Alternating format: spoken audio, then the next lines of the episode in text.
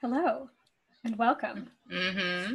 After all your fears about your heterosexual boyfriend starting a podcast, nobody was watching the lesbians. So here we are. I'm Hailey. This is Emma. Hello, yes. And we're going to talk about why this movie is gay. It's a podcast about movies that at first glance may seem to be about heterosexuals, but we're here to demonstrate to you why they are not.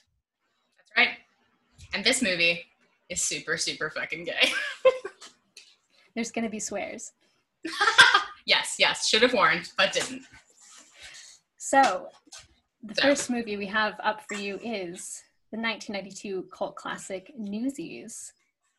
Probably, possibly the last live action musical that Disney made before realizing that musicals were not particularly profitable. Is that they- true?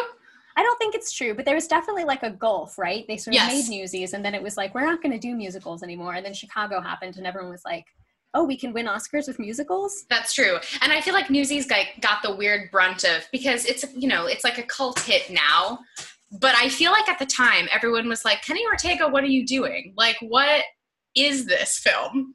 The note I have is that it was neither a critical nor a commercial success. Hugely true. day. But as you say, became a cult hit afterwards Right, right, right. for mysterious reasons. I mean, not mysterious reasons, it's a great movie. and also yeah like deeply subterranean currents of like homoerotic brilliance that we will now discuss i feel like influenced the the rise That's of newsies yes Yes. Yeah. Yeah. Um, so would you like to give us a very brief oh god plot summary? i would yes. Um ooh very good. Okay well as uh as my favorite tiny child with a cigar and a gambling problem sets up in the very first dialogue of the film it's 1899 and okay let's see. A summary of the actual plot of newsies is really short. It's ostensibly about unionizing. It's about a bunch of newsboys um, who uh, sort of de facto led by charismatic and vaguely western uh, young christian bale doing a horribly bad but very charming new york accent. Um, whose name is jack kelly not his real name. And uh, they're the film focuses specifically on the newsies who work for joseph pulitzer whose newspaper is the world. And then they raise the price because pulitzer is in a like circulation war with William Randolph Hearst. They raise the prices of the newspaper for the newsies who have to purchase them in order to resell them by 10 cents a hundred Yeah. yes 10 cents a hundred yes and uh and then uh pretty much all at once all of the newsies are like this will not stand and then oh i skipped david's entrance so i'm gonna have to let you double back and like take care of that in a second but basically the act the only actual plot is that all of a sudden jack is like everyone's like we can't afford this. And then jack is like then let's unionize. This is like an i well there's there is an actual union strike in the background of the film. Apparently trolley workers are striking. That's a thing. And so the newsies are like we're a union if we won't go to work. Not strictly true but it's what they do. And and it works. and it does work. And that's pretty much the entire plot. Not Right. the point but the, the backdrop of actual facts so far as they exist Yes. And then, as you say, the sort of micro level plot is the arrival of a new newsy Yes. and his younger brother. sort of and a half yeah Yes, yeah. Yeah. David and his cute kid sidekick accessory brother, yes, yes love him who are the sort of. I mean, it seems like it'll be like the fish out of water who like introduce us to the Yes. world of the newsies, but really it's because he's Yes. like gone to school and yes has a family and is educated and is much too clean yeah Yes, exactly. He's suspiciously clean. He wears his shirt buttoned all the way up. all the way Um, to the top exactly. And so he helps the newsies articulate their grievances. yes There's that's right The sort of Cyrano de Bergerac vibe of he has the ideas and Right. Jack has the charisma. And Yes. between them, they spearhead this strike. right Jack falls in love? Question mark. he definitely falls his- in love with David's sister. Um, and that becomes the very, very minor romantic subplot. Yeah. Um, and then also denton exists let's get denton Yes. in here yeah, I feel like maybe we should just double back and make this whole summary more concise. But nope, nope, not. nope, nope, nope. Yeah. So, and then David's also the connection to he encounters a new an adult newspaper reporter who becomes from the Sun, who's the only reporter to kind of cover the strike and kind of helps them get some attention and lifts it up from just Right. Newsies beating up scabs to something that is brought to the attention of Pulitzer and the greater other public. Right, exactly, right. Also, somehow Teddy Roosevelt's involved. Also, somehow there's an older uh, fake Swedish showgirl in kind of a vaudeville played by Ann-Margret. Did we need that? No, no one did. But is it great? I say yes. I was about to say, I think we're realizing why this movie didn't do super well. But I mean, at its heart, it's basically like a very classic sort of like underdog, Yes. you know, labor rights themed. yeah, you know, one of those one of those classic films about labor rights. Well, it's like the it's the classic Disney like kids sticking it to the man Yes. structure. Yes, it's actually very, very simple. And weirdly, what's ironic about us having spent five minutes trying to articulate the plot of the film is that there is almost no plot to the film. It's just like, also, we haven't even talked, well, hmm, as I say that, we also haven't even talked about the refuge and like Warden Snyder and that incredibly creepy subplot and like all of the other. It's basically like, look, kids in poverty and a horrible situation who like finally have decided that like enough is enough and maybe we'll do something about it is the like loose arc. Yeah, exactly, exactly. And so, as you said, like probably part of the reason that it's become like this cult hit is because there are some very queer vibes. The general camp aesthetic of having a bunch of thirty-year-old dancers in suspenders pretending to be children. Yes. is there's actually though especially when you compare it to the stage musical that was made in the mid 2010s Right. they- there are a lot of actual children Yeah, there are.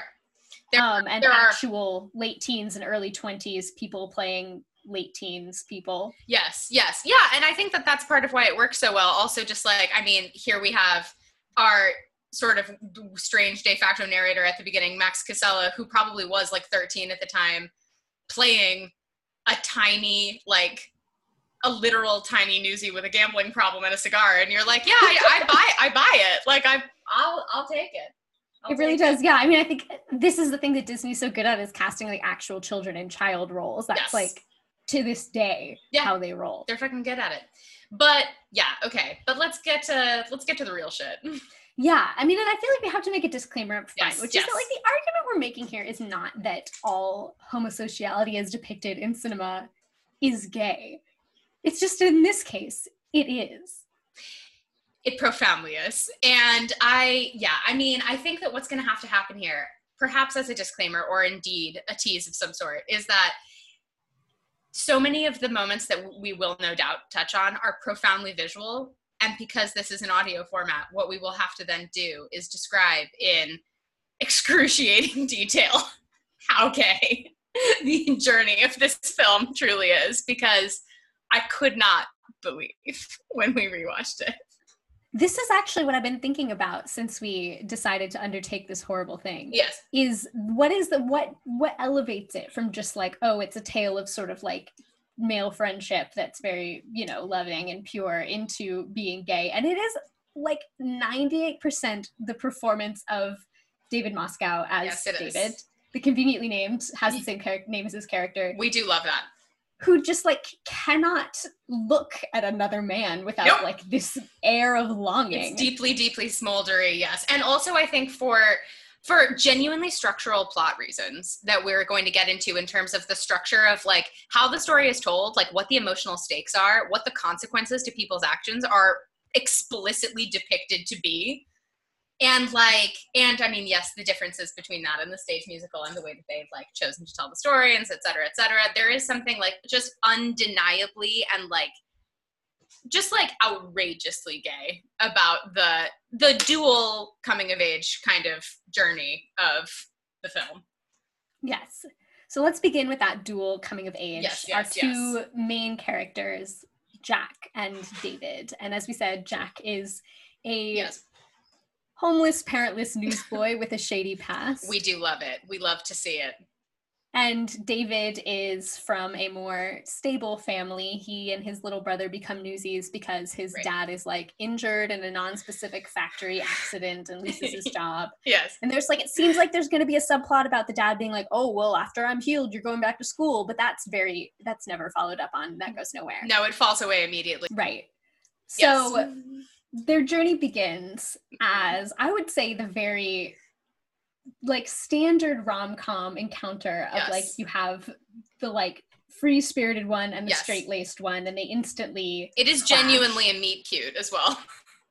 yeah that's true yeah It so is. david shows up and he's trying to buy his first set of papers Yes. and then he like raises a fuss because he's like i paid for 20 and you only gave me 19 he doesn't actually have the same like ridiculous bad new york accent as everyone else i guess because he's upper class but yeah, that's right. by upper class we mean lives in a tenement but has parents Yeah, yeah, yeah. When you don't have parents, your accent slips like really, really far immediately. That's just one of the things that happens. you know it's only parents can teach elocution That's right.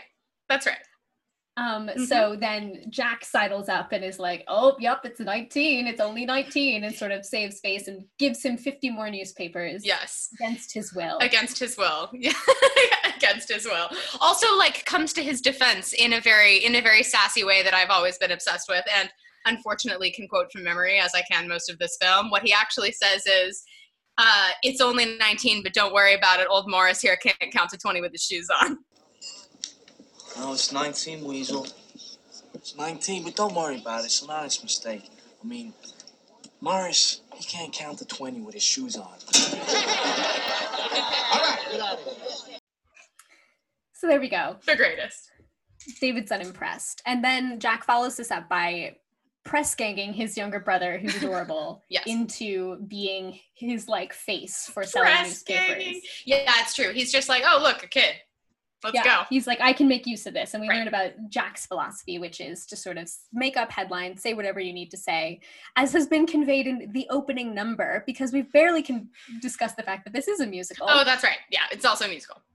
it's a musical. And as I've shared in the opening number, you do whatever you have to do to sell a paper, including taking someone else's tiny small brother child, Mhm. teaching him to cough and look pathetic, Yep. and sell newspapers using pity. Yep, and that's how you uh that's how you get things done.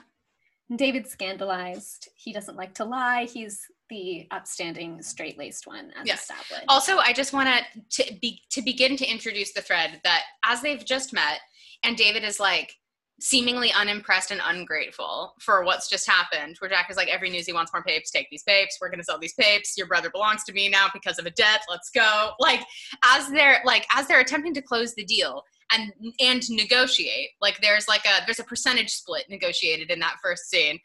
Um, as yeah, all Jack yeah screws them. yeah, of course, yeah. Um, and as all he can smell from their cleanliness that they have a family and he does not. Um, he their the deal negotiating, Hank like haggling ends as with all newsy deals with Jack attempting to close it by spitting into his palm and trying to shake David's hand. And David says, to the amusement of all the gathered newsies, no, that's disgusting. So that's a fun place to begin. More on that later. right. We're we're we're introducing the like symbol of their changing relationship yes, yes. in this disgust admittedly disgusting handshake. Yeah, that's right. so that's where we start. Right. And so then they sort of get up into hijinks over the course of like an afternoon of selling Right. newspapers together. Jack continues to share his philosophy. And then as they're like at a random boxing match in the middle Yep. of the street. Loving that. happened in I- New York Yes, in the day. yes. Um, he gets spotted by what seems to be a policeman and they all go on the run and yes.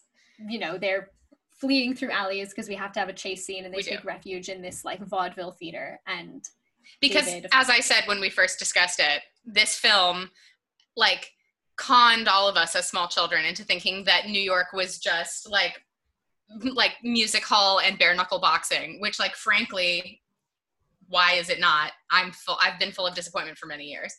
But you moved to New York seeking Yeah. that newsy life. that's right. That's right. And there's no there's no bare knuckle boxing to be found. Oh, to be a gay newsie in 1899. Um, but yeah, so here we are, in this music hall. right? And this is where we begin to hear Jack's backstory, which is that he was in some sort of baby jail. Yeah, jail baby for jail. children. The refuge. The Refuge, The run by Snyder, who's the man who spotted him and was chasing him, and he escaped from jail. He claims on the back of Theodore Roosevelt's carriage. Oh my god, thank you for not letting us forget that because it is truly the strangest thread in the film and I will never understand its inclusion. But I think what's so great, I mean, it's a, but it's another aspect of this, right? Because of course David doesn't believe him because David has learned by this point that Jack is full of shit. So Yeah. he's like, "Oh, this is just another one of your stupid stories. You're a liar." Cool. Etc. Glad we've got that covered. Right. So then we have the first moment that I think we've highlighted Yes, for yes. zooming in on because we meet, as you mentioned, this like middle-aged fake Swedish showgirl played by Ann-Margret, Love her. Who is buddies with Jack because he knows everybody. And she's like, "Oh yes, hide back in my theater and watch me perform my like titillating in a 19th century way, you know, showgirl act." Yes. She also used to know his father in an, a tantalizingly unspecified manner. I forgot that. She's both she's both uh like it's it's interesting because she's both motherly and also strangely handsy with Jack, and that's something that's another thread. Well, that's another like all the newsies are like they're all like openly like salivating over her, and yeah, Yeah. she like has this very maternal vibe towards them. It's very It's quite weird. Yeah. But so we have our first moment where Medda's her name is Medda Larkin. Get love. it? It's a pun. love.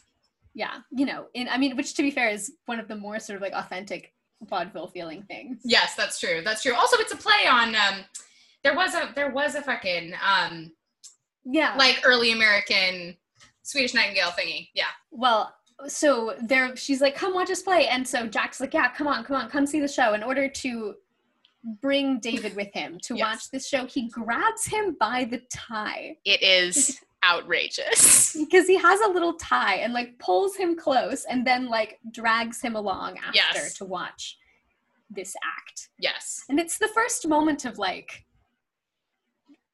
oh, okay. What? That doesn't seem like the only way to do that. yes, that's true.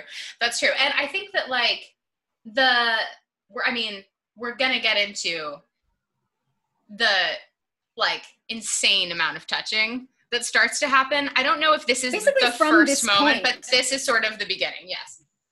Yes. Yeah, and so yeah, from this point, it's just like any any opportunity as they're both sort of like standing in the like sidelines, and David doth protest too much. of like, look at that woman, she's so hot and attractive, and a woman and hot. Whoa, she's so hot. Look at that actual like- real human woman. Yeah. Seems like it should be setting up something like a I don't know, but it's not. It never goes anywhere. David doesn't get a love interest, well, or does he get two? or does he? or does he? He doesn't get a woman love interest. No, he does not. But it does, which like when you put it like that, does make him feel like it's like okay, well we realize what we've done, so we better go back and make it clear that he is he Yes. likes women. Yeah, it feels retroactive and compulsory, but Because remember, also it's the '90s, so bisexuals don't exist. Yeah, that's right. That's right. Also, a lot of these people, I mean, uh, mostly Sarah, David's sister slash surrogate in the Jack Love story, which again we'll get to in a minute. But some of these people are from 1992, and they did not alter them in any way for the film. No, well, I think both of their hair. I was amazed that this came pre-Titanic because Yes. Jack is really rocking a other Yeah. Jack Yes, played yeah. by Leo DiCaprio Yep, vibe. it's, it's just a slightly shaggy center part. It's a little bit like floaty over the forehead. Yeah, yeah, it's good. and then similarly, David just has his hair like it's just totally normal. yeah, it's not like in the any same way. hair he had in Big when he was like eight. Yeah, yeah, no, it's just the 90s. It's just the 90s. But so here we go. From the vaudeville, we go to David and Les's home. And this is where we do, in fact, confirm and view through sort of Jack's like lonely orphan eyes, the like cuddly center of, you know, it's like, oh, look, a wholesome human family. There's like a birthday cake hidden in a cupboard. It's just like every fucking thing you can imagine. And then they sit down and have dinner, which is where we meet the girl.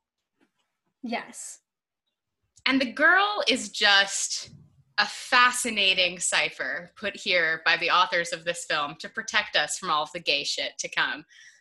She's just truly like the most personality-less love interest that's ever existed at, in in anything that I've seen with my human eyes. Like I just don't think like why is she here? She's just like there to yeah, carry on. I mean, Yeah. for compulsory heterosexuality, there's really no other Yes, reason, especially yes. because, I mean, I sort of feel like we should just like jump straight to like talking about her. Is like so yeah, they sit at the table, he meets Sarah. David's sister. He's sort of kind of flirting with Sarah, but then he's also like really flirting with David. Like Yep. they get really giggly. There's a part where like Les has fallen asleep and then he starts singing the song that they heard at the music hall, and the two of them are like exchanging these glances and giggling and like ducking their heads together. Like there's already these like we're very close and we have a lot of secrets. We had a lot of yeah. them. It's been a single day as well.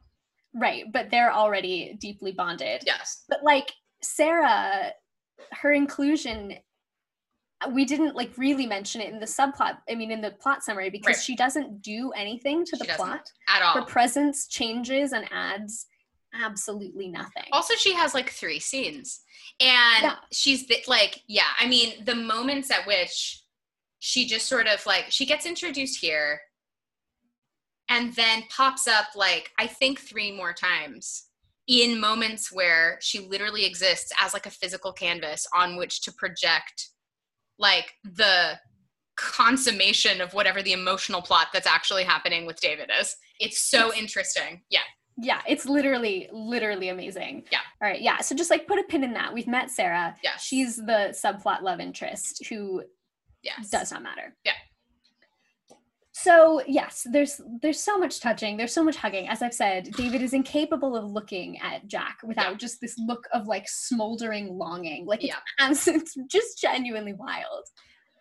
Yeah. And I think the sort of consummation of this, to use your word, is I put it on the table. This is so we're beginning so basically what happens is they you know they strike they scab newsies get sent in and they beat them up some of the newsies get arrested and sent to the refuge it's very difficult and sad Yes. um and they decide to hold a rally at the music hall with the entertainment act of Yes. medda for all the children Who we all love. yeah. yes all the boys are clearly big fans and have been to see her many times and so this ra- uh, rally gets busted up by the police Right. jack gets arrested sort of and taken directly to pulitzer Right.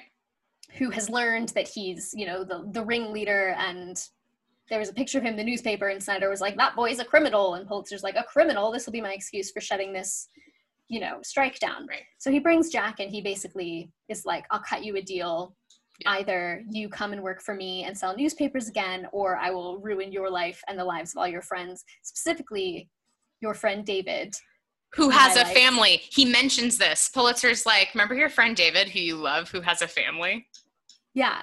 And again, it's like this would be a moment in a different movie where somehow like the love interest is the person who you're leveraging Mm-hmm. Yeah. to make them feel remorseful or make them make a decision they otherwise wouldn't make Right. because that's what love interests are for in many movies that don't really care about women. Correct. But Sarah does not get mentioned except for as part of David's family. But Right. really, it's about like he'll be separated from his family and sent to the refuge if you don't do this. So Mhm. Jack takes the money, turns up the next day, Yes. and in front of all the striking newsies, now in like a snazzy new Looking clean, himself, looking suspiciously clean. buttoned, shirt buttoned all the way, Yes. Um, scabs for Pulitzer and you know grabs his stack of newspapers, and all of the boys are shocked. And actually, wait, no, I've done this wrong. Why? First, what he does is so David. Ah, yes. Yeah, we have to double back. and follows him to Pulitzer's place. also like there's a whole separate like the the the getting arrested scene as well is like a very dramatic like weirdly romantic also full of touching let me like throw my body in front of the police in order to save your life style situation Right, and there's also the moment when Jack's being carried away and David's literally they're doing the thing where they're there's both like a reaching long their reach hands. there is yeah, yeah yeah, and their hands are slowly pulled apart from one another. by like the crowd no it's genuinely horrifying so Yes. like yeah no the double back though that yes, so yeah. sorry. So before we once we know that Jack has agreed to do this, yes Dave he sort of Pulitzer's like, okay, then you can leave. And David's waiting outside, having followed him there, not knowing what's transpired. And Right. he's like, Jack, come on, let's run. And Jack sort of makes a break for it. And Pulitzer's like, I mean, that's fine. We yeah there's nowhere he can go agreement. right Yeah. So they're sort of running and they find themselves in this alley. Right. And then Jack literally shoves him against a wall.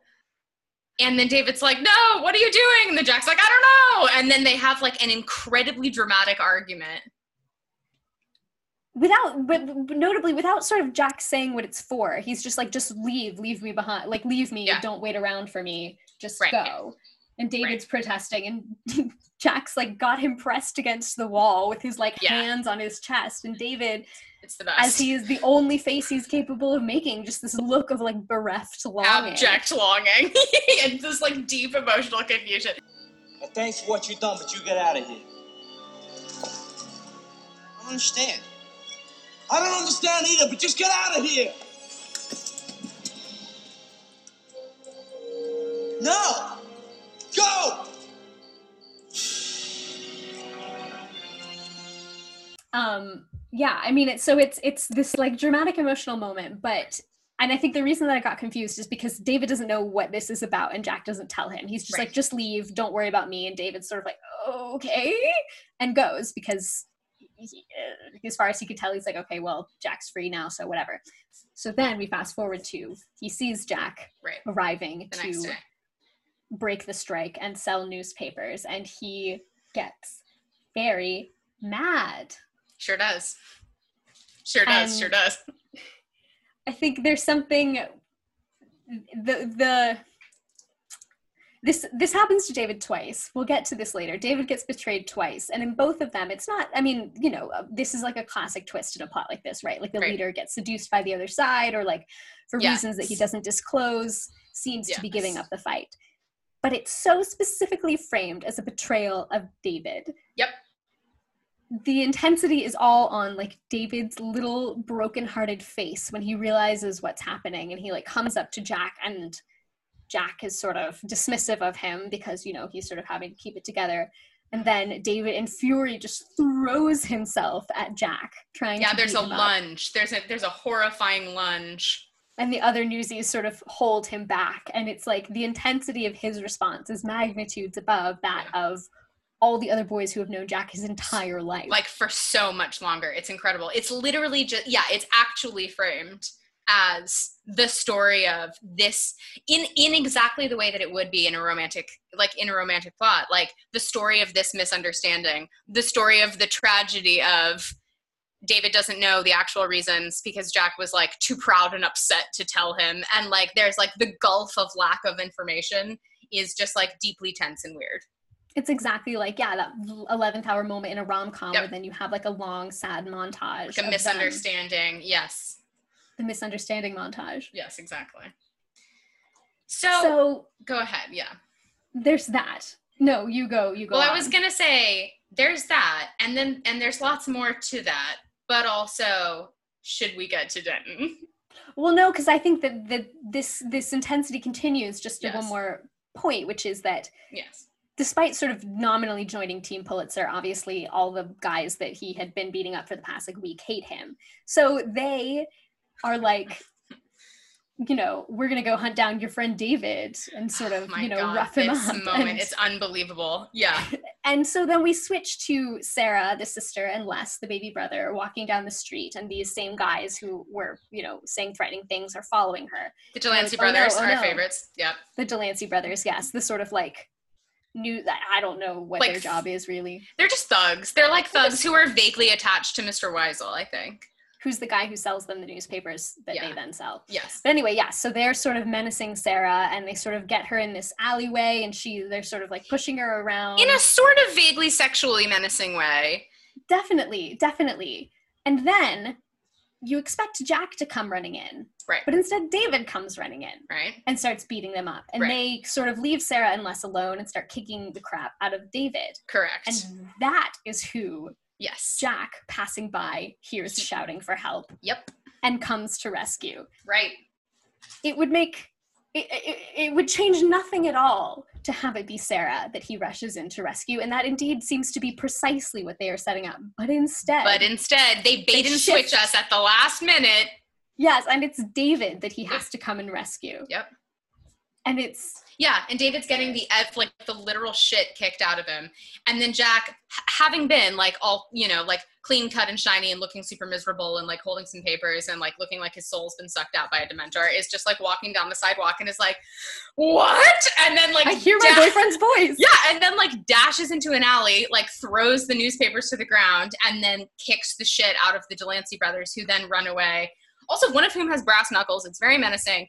And then, and then in the like Scrabble to like, you know, there's a lot of there's some bloody noses. There's some like fucked up clothes. The Delancey brothers end up running away, and then the instead instead of like rushing to Sarah's aid, which is what you're like, yes, yes, this is what's happening. No, he like first, I'm fairly certain, like pulls like poor battered David up off the ground and then like gets everybody up and everybody's like heavy breathing. And then there's that tiny moment at the end of that scene where um oh my god, David says something like sassy and like like like here you fucking are all of a sudden. You know what I mean? Like he like Right. he, he like says a sassy thank you that ends with um uh like yeah it's like something that's like oh you're fucking back and then jack says jack says well i guess i can't be something i ain't and then david says uh like what like what does he say a, sc- a scab and then jack says no smart Well, you couldn't stay away? Well, I guess I can't be something I ain't. Scab? No, smart. but it's just Yeah. like the weirdest most loaded moment it's deeply strange Well, and again, it's like after this big rescue moment, we don't end on Jack and Sarah. she doesn't speak interest. She doesn't speak. She has nothing to say. The moment is No. entirely about Jack and David. Mhm. And again, Sarah is just there, as we're saying, as this sort of shield. Yeah. And in the most perfunctory way, the most interesting thing about Sarah is how little she does. Not even just like it's like it's like everybody knows. It's like we just know. She's barely a part of this. The point is come rescue your boyfriend from these horrible goons and then we'll ride on into the final act. Right. It's yeah, exactly. At yet another moment, again, it could have been Sarah's the reason that he takes the money. It could have been Sarah's the reason that he sort of breaks with Pulitzer and has to beat up on his own guys. But in both cases, they shift it and make it David instead. Yep. Which brings us then to the sort of climax of the film, I guess, where they sort of decide that the thing to do, they they go back to this journalist that who we're going to talk about more in a minute, who's been Mhm. helping them. And he helps them print this sort of expose newspaper about the exploitation of all the children, all the sweatshop workers Yep. in New York. And they're like, all of you kids who are workers, come strike with us. The You know, Children's Crusade.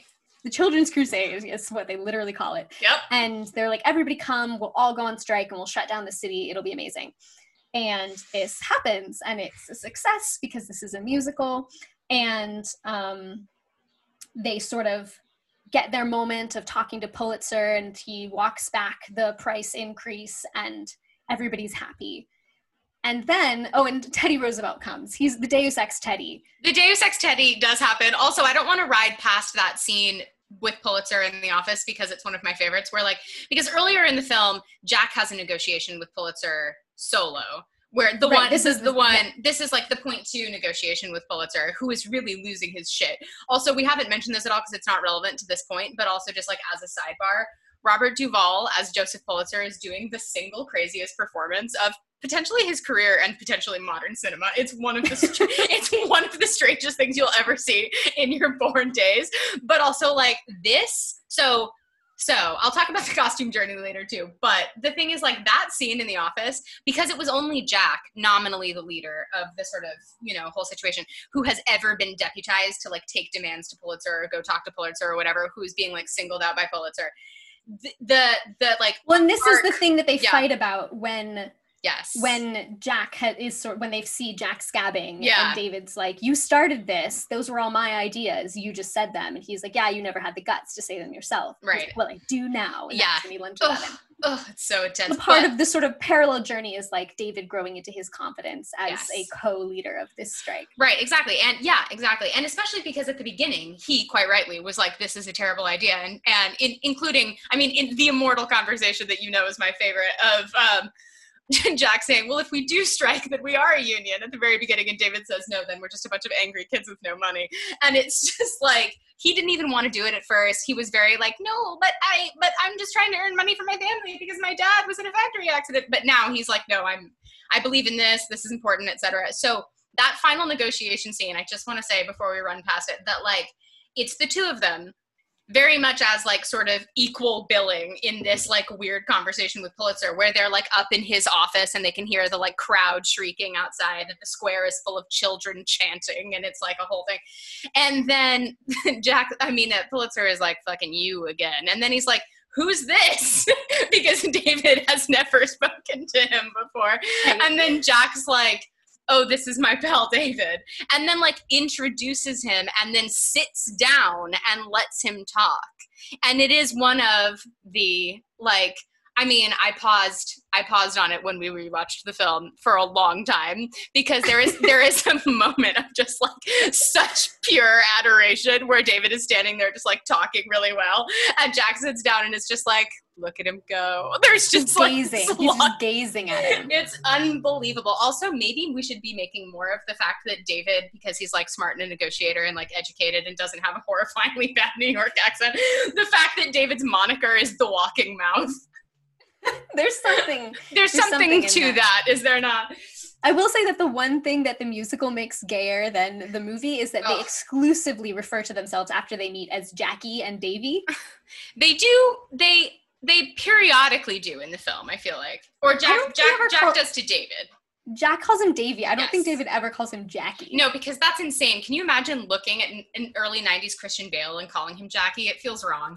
it Uh, feels gay. Feels gay, but um, and therefore right. and therefore But anyway, so that happens, Yeah. and they're successful. Pulitzer sort of gives in, and everybody goes back outside. And to everyone's surprise, Jack says, like, hey, Teddy Roosevelt, will you give me a ride to the train station? Because his dream the whole movie has been to go to Santa Fe. At first, he lied and said his parents were like cowboys out west in Santa Fe.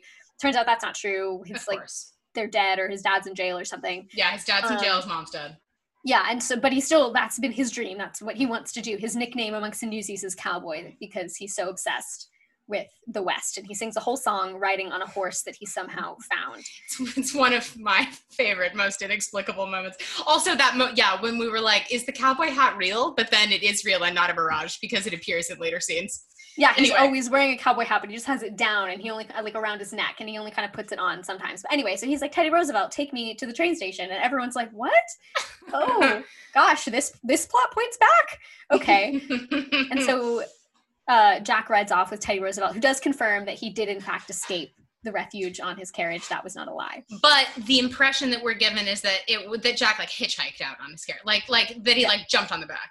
Yeah, yeah, yeah. it wasn't like in it with him. It was like he was like clinging to the back, but like it is confirmed as true and not just Jack lying. Yeah. So the, it's sort of this weird, like I think deliberately in like this sort of lovely way, anticlimactic moment where he rides off and the crowd sort of peters out and the bell rings and the newsies are like, "Oh God, we have to go sell some papers." I know that's the mo- that's always the moment of the film where like after all of the dramatic strife and like you know just like after all of the like in jail, out of jail, in the refuge, out of the refuge, people are getting kidnapped. Like after like all of the struggle of the film, you get to the very end and then the carrying the banner music from the beginning like kicks back in and then you're like, "Oh, that's right. Now we have to go back to our lives." Which is wandering around the city in the hot sun for hours on end selling newspapers like for a penny a paper and at least we don't have to lose another 10 cents a hundred but we're back to our lives Right, we have gained a tenth of a cent. and that shit matters uh, yes, I mean yeah. it does. It does. It does. in in those days. So they're all sort of like wandering back, and David is like taking his place. He's at the front of the line, and he's the first one to sort of slap his penny down and order a hundred. I think 150, 100, 100 100 100 papers. The boy who only wanted 20 at the beginning has now learned. look how he's grown he believes he can sell 100 papers. Um, and then, oh And my goodness, a commotion. Everyone turns, and we see triumphantly the Mhm. return of Teddy Roosevelt's carriage with Jack in it. He's decided not to go and told the governor of New York, "Oh my God, I'm so sorry. Could you just turn around? I'm so sorry." i'm so sorry actually i i'm in love with someone back there I can i, need to- never mind teddy i got it thanks Thanks for the advice, Governor. Like you said, I still got things to do. Besides, I got family here. And so they're rolling in, and all the newsies are freaking out and cheering. And they cut to Jack. I mean, sorry, they cut to David, Yes. just has this look on Yeah. his face. He like, literally loses breath. He falls a little bit onto the counter. yeah, he just he look he just this he's stricken. Yep. He's in shock. He can't believe what he's seeing. Like Yeah. all the other boys are jubilant, and he's just like, Also, Sarah like cries a little bit, and then it cuts back to David. yeah. There is yeah. a moment where she's just like, ah, and then David's like, I am weak. It's very intense. It's really funny. And so then like Jack gets out of the carriage and he's like in this roiling crowd of newsies and then he just sort of stops and the camera goes from like him looking at David to Yeah. David looking at him and it is like literally fully like Tony and Maria in the gym in West Side Yes, Story where yes. there's just chaos all around them and the two of them are these two points of stillness It's in the chaos it's just looking at each other not saying anything also, then there is that like incredibly cocky like sup nod thing that Jack does, and then the like the like most overtly bedroomy eye contact. Yeah, and David like gets flustered and laughs and looks away. Uh yeah, it's uh incidentally the greatest gif of all time. But um Amazing. Yeah, but it's I mean it is just like it is it is such a romantic framing, like from a cinematography perspective of like genuinely. there's all this movement around them and then the two of them are mm-hmm. just completely still. And then the swell of soundtrack Yeah. that like Yeah. builds to this pause and then Jack says, "How's the headline?" And David says, "The immortal headlines." Headlines don't sell papes. Newsies sell papes. While the advice pu- Jack gave him. from the very beginning, while putting on his newsy hat as well for the like maybe first time. Yeah, I think he had a hat at the beginning, took it off, and then hasn't put it back on since. That's right. That's right. Um, and so then he like comes down, him and Jack do the like spit in the hand handshake, which comes back at last. Yeah, they do. Yeah, they do. Yeah, they do. And then up comes Sarah. She's still here Remember her? She hasn't said anything in about 45 minutes and won't. and won't She- again. She has no more lines. She just comes up and like literally just like muscles her way through the crowd Yes. and her and Jack kiss and everyone Yes. cheers. yes. It is fully yes. every emotional beat Yep. of this climax has gone to David. Yep. And then at the last second, Yep. they send in Sarah We have- for the kiss. we literally just have to like land it on a body and it's just like here she is oh that's right it's the girl who is your sister like it's like oh okay it's like the same Her proxy David. family. Yeah it's literally just the most overt proxy system. It's unbelievable. They have all of this weird eye contact that incredibly triumphant moment. They're like literally like weak and heavy breathing. We do the weird hand thing. And then and the whole emotion of the moment is like these two are Yes. reunited. Yes. Jack and David don't have to be separated. that is the conclusion of the film. Like that is the emotional conclusion. And then we ki- and then we kiss the girl. Yeah Yeah, it's like full, I mean, it's just like this beautiful example of like, yeah, it's just this displacement. And then in the end, they all sort of like march back out dancing, and Jack walks out, one arm around Sarah, one arm around David.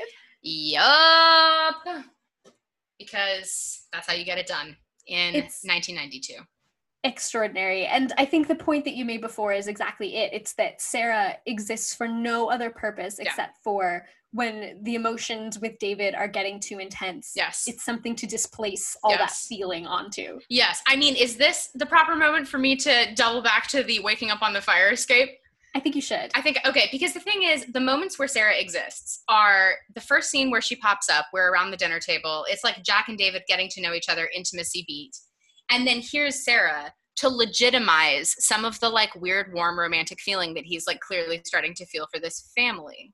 And then, like, even though they like introduce tension between them, what happens at the end of that dinner is that that scene ends with Jack and David like lingeringly like leaning over the fire escape together.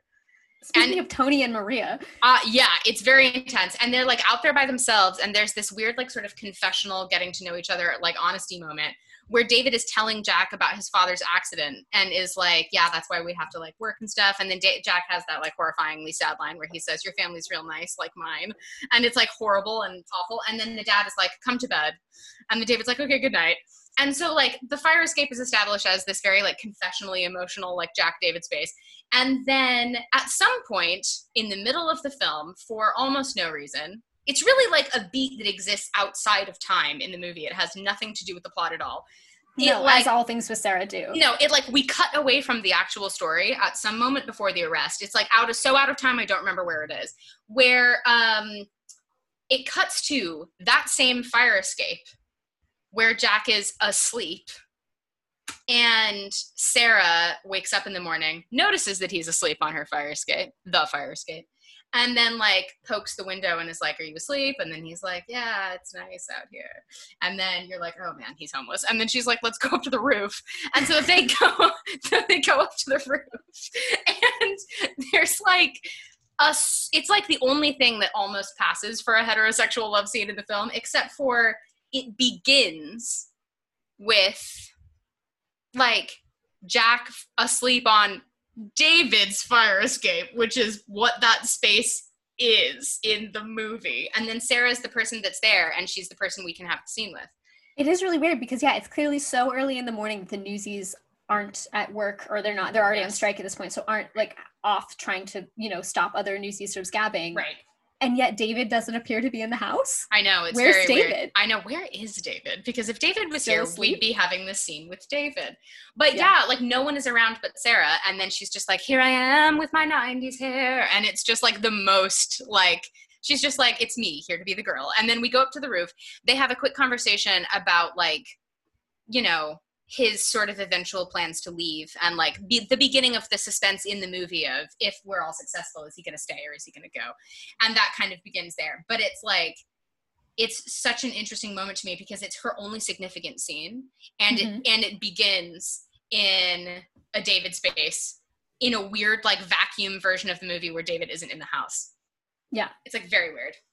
Yeah. Yeah. Yeah. Yeah. And then she only exists in two other places. The scene where she's getting threatened by the Delancey brothers, but then that moment is about rescuing David. And then the end, which is the big emotional conclusion. And then we just have to like plant a kiss on somebody or we're all gonna like need to take a cold shower. And so she's the one that's there. Exactly. Yeah. It's just wild. It's wild how consistent it is and how consistently pointless she is as like a narrative device. Because like I mean, sure, you know, we all sort of lots of movies will throw in a romantic subplot that's not super relevant or the woman doesn't have a lot to do but it's like she doesn't even play any narrative purpose. Like the story would be exactly the same yeah. if jack wasn't falling in love with david's sister. It changes nothing. You could yeah. cut it. Yeah and probably should but and probably should but yeah. they didn't.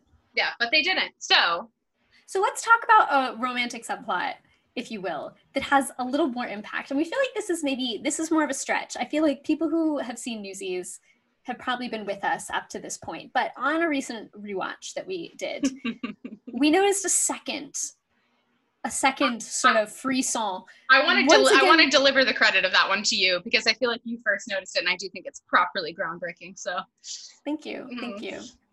Um, and again, this is born of the fact that David Moscow, the actor who plays David, is incapable of yeah. looking at another human man without I care if he grew up to be heterosexual. Like 16 year old David Moscow was gay as all shit.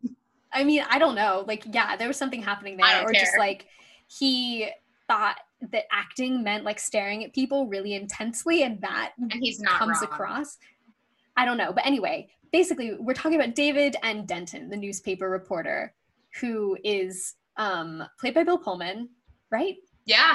Yeah, as yeah. soon as I said that, I was like, is that wrong? Yeah, he's played by Bill Pullman. He comes in and sort of the first character he talks to is David. He sort of sees them in their sort of first nascent mini Because strike. Jack isn't there, because Jack is already trying to talk to Pulitzer at yeah, that moment. So he, yeah. Yeah, and so he comes up to David and he's like, Are you the leader? And he's like, No, no, no, no, no. Jack's the leader, but yeah, we're going on strike. And so Denton sort of becomes their like mentor in a way. He like mm-hmm. helps them get in the newspaper and he kind of gives them advice. And then, like I said, at the end, he um, helps him print this like broadsheet newspaper that yes. calls all the other children of New York to a strike. Um, but it's i mean so like we are talking about like a 17 year old and an adult man Yep. but it's just Yep. it there's vibes man so the first moment that i noticed this was there's this amazing number called the king of new york that is midway through the movie it's a tap number among other things and it's sort of the morning after denton has got them gotten them on the front page of the paper and they're all having this big celebration yes. jubilant over being the kings of New York because, you know, once you're in the newspaper, that means you're famous Mhm. and everything's amazing. Mhm. And they're sort of celebrating all the things that you get when you're famous. And it's David who sort of jumps in in the song and is like, and also Denton, he's a cool guy. Like, thanks to him, this is because of him. And everyone's like, yay, Denton, he's the king of New York. But then there's another moment after where David is again compelled to give Denton credit for sort of helping them out and he like leads a toast. But before he leads the toast, he turns to him and you can just see his eyes flick up Yeah. and down over Denton's body. It is a dead ass elevator. Yeah, it's just like, oh, hello, like up and down. And then Yep. it's like, oh, let's toast this man. Yes. It's like, okay. Yeah. Yeah. Yeah. And then he and there's also there's also a lot of um there's like a there's a side hug that happens in that moment. Yeah, well, it's there's In a the lot of sort of in their sort of mentoring of the newsies. It's sort of like very filtered through David. So it's like all of the conversations that Denton has are basically with David, and David is the character that he sort of is connected to, even though he's sort of theoretically helping all of them. Yes. Which I think He has almost no relationship with Jack. no, they talk like twice. Yeah. And so again, this is the second character, as I alluded to, poor David gets betrayed twice. Yep. And in the sort of, you know, 11th hour of darkness, everyone's falling away from the cause. Denton also gets sort of lured away. The newspaper barons figure out what's going on. They want to get him off the story, so they're going to send him back, you know, abroad to be a war correspondent, which is what he mm. was before. And he sort of like sorrowfully informs David and the newsies of this. And once again, even though he's saying this to the entire group and it's something that affects the entire group, it is fully It's framed only for David. Yeah. personal betrayal of David specifically. There's literally a moment when David turns away, Denton, like, Dramatically. grabs him by the arm and like, pulls him back around and is like, "You don't understand." He says they don't always fire you, David.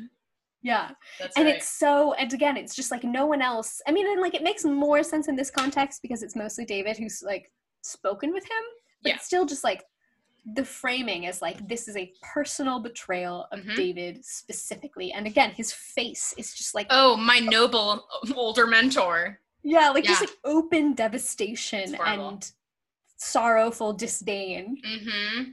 Yes. Yes. which then culminates in they're returning to Denton's apartment because they realize like okay, we need to print this, you know, they find his story that he wrote that um the publishers wouldn't let him print. that Which that we find because little brother Les wrapped it around a hot dog, and then one of Sarah's actually this could be argued. This is so sad. As the only effect Sarah has on the plot, she opens a drawer and finds an old hot dog and says in an incredibly 1992 way, "Les, what is this?" And then she pulls open the thing, and then Les is like, and then like cut to. D- like no, no, she's like, David, look, and we see got to David who's standing at the window staring sorrowfully and silently out the window in the corner. in the most homosexual way. he's just like he's also again, there's that fire escape. He's literally staring at an empty fire escape. It's still the same fire escape where all of our tender emotional conversations have happened. Yeah.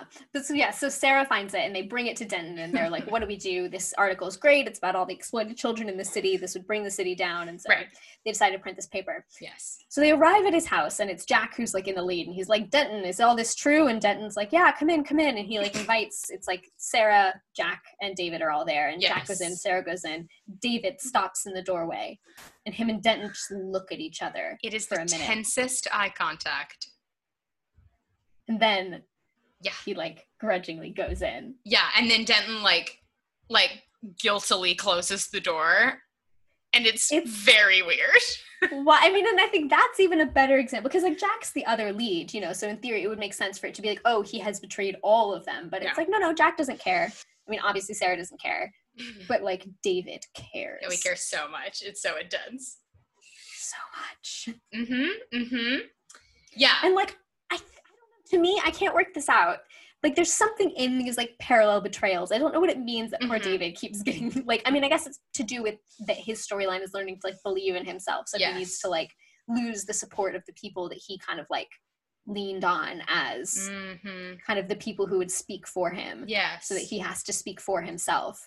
But there's something in these sort of like parallel betrayals. Yeah. Well, and it's also like we've talked about the fact that one of the things that makes it gay and also really good storytelling and also better than the musical is that it is properly a dual protagonist structure as a film. And Yeah. like, and the thing is like the core. I mean, I know we'll probably get to this in a minute. I know you'll you'll likely discuss it as we talk about how the musical de-gayed the story.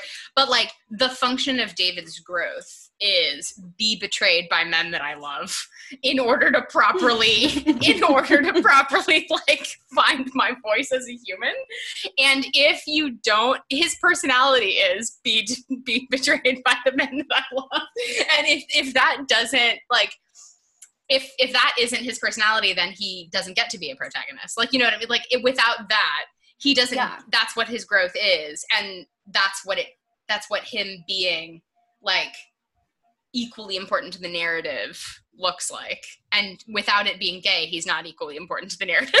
Like I mean, I think that's like genuinely it. So the thing that the stage musical does is recognizing that it's it's 2012 or whatever it was, and you Yeah. have to have female characters in your musical. They turned Denton Yeah, into right. Katherine, who's a young lady reporter who turns out Yes. is secretly Pulitzer's daughter, and that's like the source. i of the sort of forgot about that split. that is so stupid oh Yeah, okay. well, Yeah. Eh, they tried. they tried Um, and so like this has, as you say, this has the sort of effect of kind of reducing David from his like co-protagonist role because now Katherine, because she's the love interest, gets sort of elevated to that position, and all of the sort of emotional attention and intimacy that in the movie goes to David Mhm, instead goes to Katherine. mhm. And it is really telling that when you take away from David yeah the sort of emotional intimacy with Jack and the intensity of his connection to Denton, suddenly the character has nothing to do. Yeah and he just sort of recedes into this like kind of pointless secondary character right because as you've just said the core of his character is the intensity of this relationship and i think it's really telling that they couldn't find any way to depict that Mhm. relationship and that friendship with jack once they'd given all the romantic energy to katherine yep like take Yep. that away and somehow there's nothing left Yeah, I feel like they were, of course, trying to do a thing of like, remember how that girl in the movie was pointless and had no purpose? Let's like make the love interest a real person, but which like failing to notice that the real love interest is already a real person. yes Yes, and his name is david and his name is David Moscow. Yeah, so I think that like in a funny way, it's like the fact that there's only like a shell of David's character left when he doesn't get to be the sort of focus of Jack's emotional romantic attentions Yes. kind of is evidence in favor of our point that like this is just there. And again, like it's a knock-on effect because then when Denton's emotional offend like Yeah, attentions are all towards Jack and they clearly didn't want to make a love triangle, right. Suddenly David has nowhere to kind of put his feelings and has no feelings to Mhm. receive from other characters either. Right. Yeah, it yeah. Yeah. Evidence in favor, for sure. Evidence in favor. Thank you. Mhm, Thank yes. you. Yeah. And I think it. yeah, log it, mark it. Um, I think it's interesting because we've also talked about the fact that like even though the musical is longer, it feels flatter because it's instead of being instead of like what you get instead of like deep gay friendship is like you know better like better song and dance. And also like the we've talked about we've talked about the musical numbers of the movie so little because one of the weird things that makes it kind of successful as a piece of storytelling i feel like is that the musical numbers are good but they also like are entirely secondary to the character growth. Like it's a weird thing of like it is actually like a film that has some songs Yeah, they're all group numbers. There's really only one solo, which is Jack's song about Santa Fe, and that's the only sort of like classical musical theater I dance want. with song. a horse yeah It no does dance with a horse, but it's also like really the only like you know oh the song where the protagonist says his desires, which are going to drive the rest of the movie. Except for that they don't because it's about a strike, not about him trying to get to Santa Fe. Right. Right. Yeah. And I mean, they're all just like fun, fun and like sometimes quite beautiful, like ornamental kind of like, you know, and some of them like absolutely slap, but it's Yeah. not, um, it's so much more driven by the dialogue than a lot of movie musicals are. I don't know. It's an interesting distinction. Yeah, yeah. As a, though I think David is fully the secondary protagonist, he doesn't get a solo, which Mm, in the true. stage musical is really conspicuous and is part of what makes him seem inessential because all the other leads get solos. Right. Right. Except for I guess he does he's like feet he like starts seize the day. Right, but then that's like sort of a group strike number. Like that's not really about David himself as a Right. character. No, no, no. Mm. Okay, very good. What re- well what remains? What remains? Well, I think that you sort of had some some final thoughts about David and his Oh, the costume journey? yeah. Okay, listen, there's like a whole separate podcast that we could do entirely about the levels of undress of shirts in this film. Um, it's just watching buttons button and watching buttons get unbuttoned off screen, if you know what I Oh mean. Um, no, the thing is just just like the fact, as we mentioned at the very beginning, when we meet, the like status quo of the characters, like where we begin, is that Jack is like, it's me. I'm sort of a cowboy. I'm covered in dirt, and I have a lazy bandana ascot going on. And David is like, I'm very clean. I definitely have parents. I am like And a tie. and a tie buttoned all the way to the very top button, etc. The journey of David's clothing in this film is so funny to me because it like it starts there and then I forget exactly where it is. It might be the rally. It might be it might be the rally with Medda where at the where we're finally like, ooh that ooh that top button is unbuttoned, David. Ooh, we've gone unbuttoned. And then there's like a story of the losing of layers that is so interesting. And then basically, just like by the time we get to that final incredibly gay, longing, like the greatest gift of all time, where Jack's like, "That's right, I'm back," and then David's like, "Headlines don't sell papers." The. Tony Like, and Maria moment. the Tony and Maria in the gym moment. Um, by the time we get there, he's entirely lost the outer shirt.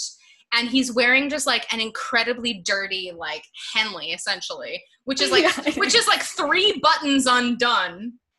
And then, so that by the time he's like putting the newsy hat on and wearing only an undershirt, it is this the gayest looking frame of the film. It's unbelievable. And also, just like, I mean, like sidebar, sidebar, we kept commenting when we watched it about the fact that that weird, tense David Denton moment where they like rock up to his house when he's on his way out of town and they're like, did you mean everything you wrote in this letter? And then Yeah. he's like, yes, come into my house. And then they have that like weird moment. He, they're wearing essentially the same costume. It's just like everybody gay in this scene is well, like, and also they're all wearing the same shirt. It's deeply strange. Like both, like Jack, David, and Denton are all wearing a vertically striped, like white and blue shirt, and then David and Denton are wearing like identical brown tweed vests. It's very weird. It's like so weird. So yeah, there's a lot going on with that. But like it's just the, from the beginning to the end, and also Jack's Jack has like a similar thing, but also his kind of character doesn't move. The needle doesn't move as much. But except for of course when he's like wearing uh conspicuous clean Pulitzer scab clothes. And then and then like gets all like tousled and ruined by like saving David from the Delancey brothers, and then we're like, there it is. Yeah. Yeah. It's beautiful. It is beautiful. It's truly moving, Much like the film itself. much like the film itself. I mean, I think I think we've made a compelling case. I do too. I'm trying to think if there's anything else vital or or stray that needs to be sort of thrown in there. I could consult the library of uh, incredibly gay gifts that I've assembled on my phone uh, as part of this endeavor. Um, yeah. Oh, yeah. There's a lot of there's a lot of nicely longing eye contact at the beginning of um, uh, whatever that song is. The world will know. Like in the like at every moment of their like critical like critical turning moment of their relationship when something is about to happen to the plot. Or like you know like at the moment where david's like okay like the cyrano de bergerac moment where he's like this is what you tell them in order to get them to strike. And then jack is like quick help.